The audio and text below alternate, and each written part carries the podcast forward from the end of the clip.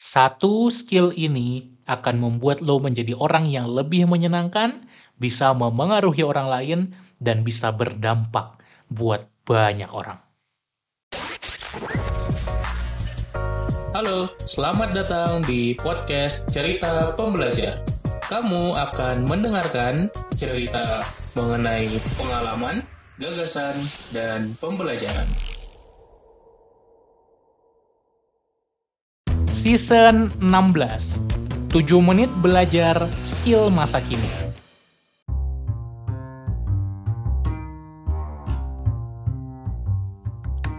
Hai hai hai, gimana kabar lo sobat pembelajar? Semoga baik, sehat, dan terus produktif. Balik lagi bareng gua Umar di podcast Cerita Pembelajar.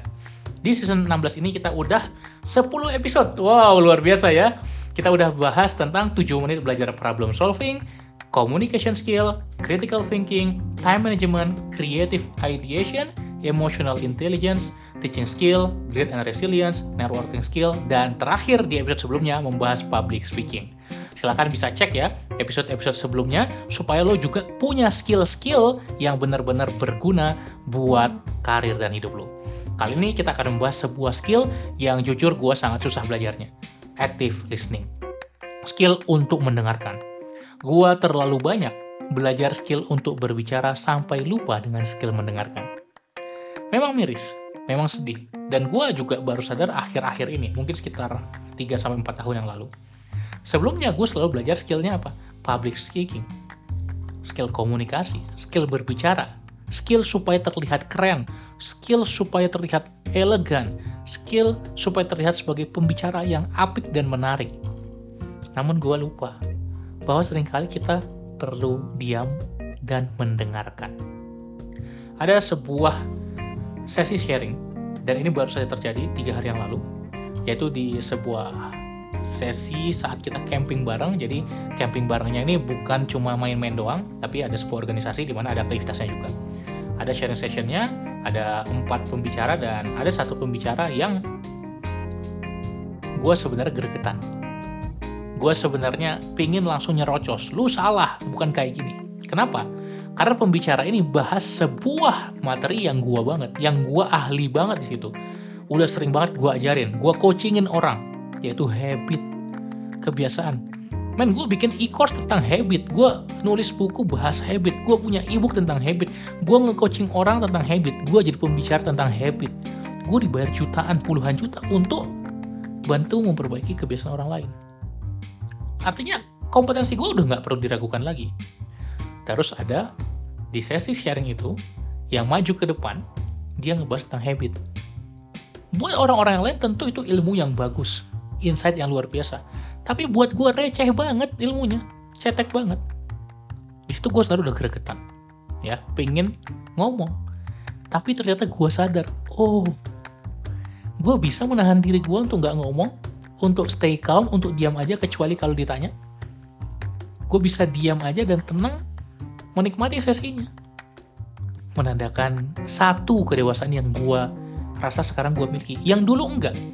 Yang dulu ketika gue ada di kondisi ini gue bakal nyerocos lu salah. Gue pingin nanggapin gue pingin nambahin. Pasti kayak gitu tanpa ditanya.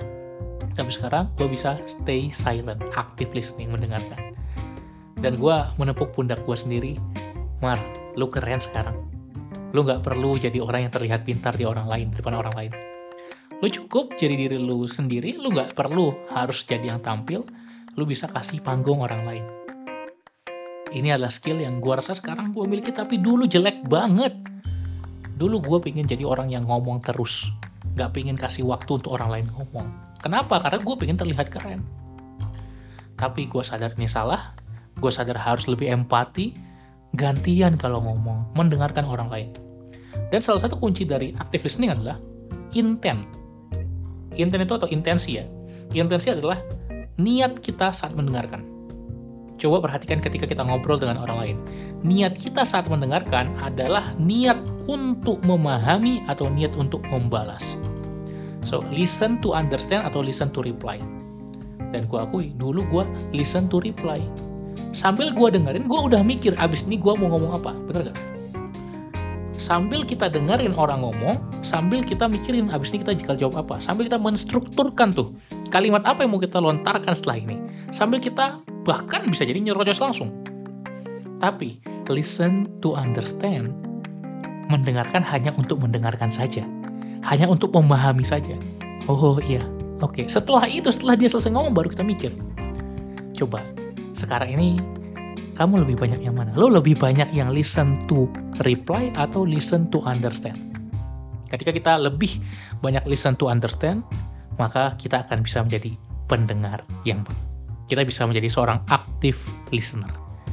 Pendengar yang aktif mendengarkan. Bukan hanya sekedar mendengarkan, tapi lebih banyak mau ngomong. Di mana gue belajar ini? Gue belajar ini saat gue belajar metodologi, teknik, dan cara-cara coaching sebelum itu gue hanya belajar tipis-tipis oh tahu doang tapi nggak tahu caranya namun ketika gue belajar tentang NLP, Neuro Linguistic Programming, tentang bagaimana kita matching and mirroring, ketika kita coaching, bagaimana kita membangun rapo atau kedekatan dengan klien kita, oh, ternyata sepowerful itu keterampilan mendengarkan.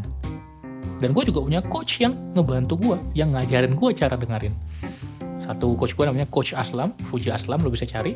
Dia adalah Islamic Psychologist, uh, memang seorang konselor, seorang psikolog juga, jadi dia terbiasa mendengarkan dan gue sempat diajarin dia gimana caranya mendengarkan dengan baik. Dan lu bisa lihat ya, seberapa powerful keterampilan networking. Gue bisa network dengan Coach Aslam dengan cara apa? Gue nggak ngasih kartu nama, gue ngasih buku dan dia pasti tahu oh ini orang bervalue. Dan akhirnya bisa dekat sampai sekarang. Gue banyak curhat ke dia juga. Nah, balik lagi ke topik, apa yang bisa lo lakukan untuk bisa active listening? Sebenarnya satu hal tadi. Perlahan-lahan, saat lo ngobrol, pindahkan dari mendengar untuk membalas ke mendengar untuk memahami. Pastikan dan rasakan cara lo berkomunikasi setelahnya itu akan beda. Respon dari mata orang yang lo ajak ngobrol, respon dari mimik wajahnya, dari gerak tubuhnya, pasti akan beda. Dia dan mereka akan senang sekali berbicara dengan lo. Mereka akan merasa dihargai, merasa bangga punya teman seperti lo, dan merasa senang terus untuk cerita, untuk berkomunikasi dengan lo. Dan kalau orang udah senang dengan kita, maka kita akan lebih dihargai pula sebaliknya saat kita berbicara dan di situlah kita bisa memberikan dampak buat mereka.